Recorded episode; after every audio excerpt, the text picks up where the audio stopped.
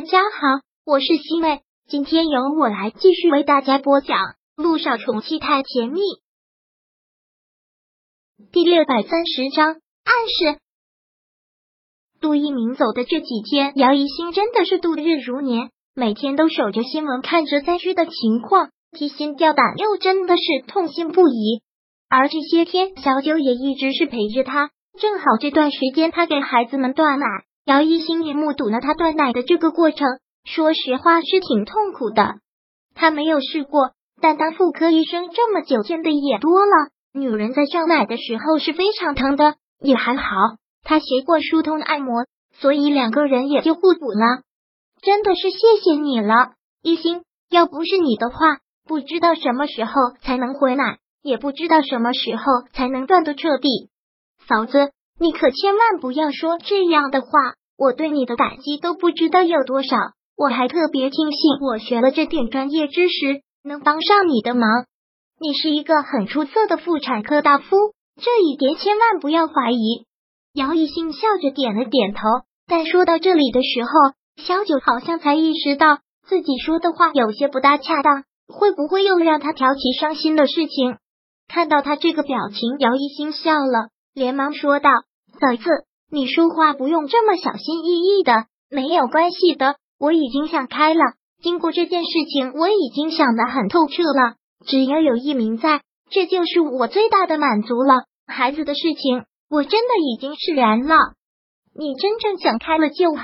其实你不用有任何的心理负担，真的没有关系。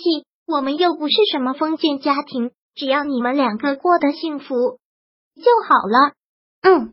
萧九是这方面的过来人，在顾木兰那里受到的迫害实在是太多了，所以他特别特别理解姚一星，绝对是站在一个非常通情达理的角度跟他说的。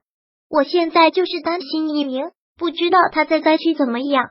我看电视上说这几天余震又很频繁，真的是让人担心。我也很担心，不过我们要相信好人会一生平安。再说没有消息，不就是好消息吗？要是他在那边有什么意外，小心有人通知你了。所以不要胡思乱想了，阿信等他回来就好了。嗯，那这段时间你跟我到我家去住吧，家里有两个小不点儿，小雨滴周末的时候也会回来，你帮我照顾一下孩子。真忙起来了，就没有时间胡思乱想了。嫂子要我去你们家住。姚一新当然知道他是好心，但想想也是挺别扭的。我去住的话，会不会不大方便？这有什么不方便的？我家里那么大，多你一个人不多，再加上一晨最近都很忙，经常会加班，不常回来的。你正好陪陪我，帮我照顾一下孩子，这不是两全其美的事情吗？那好吧，真是谢谢了嫂子。两个人谈好了，那就准备出发了。姚一星简单的收拾了一下行李，两个人便上了车。姚一星发动了车子，萧九坐在副驾驶的位置上，系上了安全带。但目光瞟过后车镜的时候，看到了一个人影，然后连忙往后看了看，看到那个人影却不见了。看到他这个样子，姚一星连忙的问道：“怎么了，嫂子？”萧九摇了摇头，又回过的目光说道：“没什么。”可能是我看错了，走吧。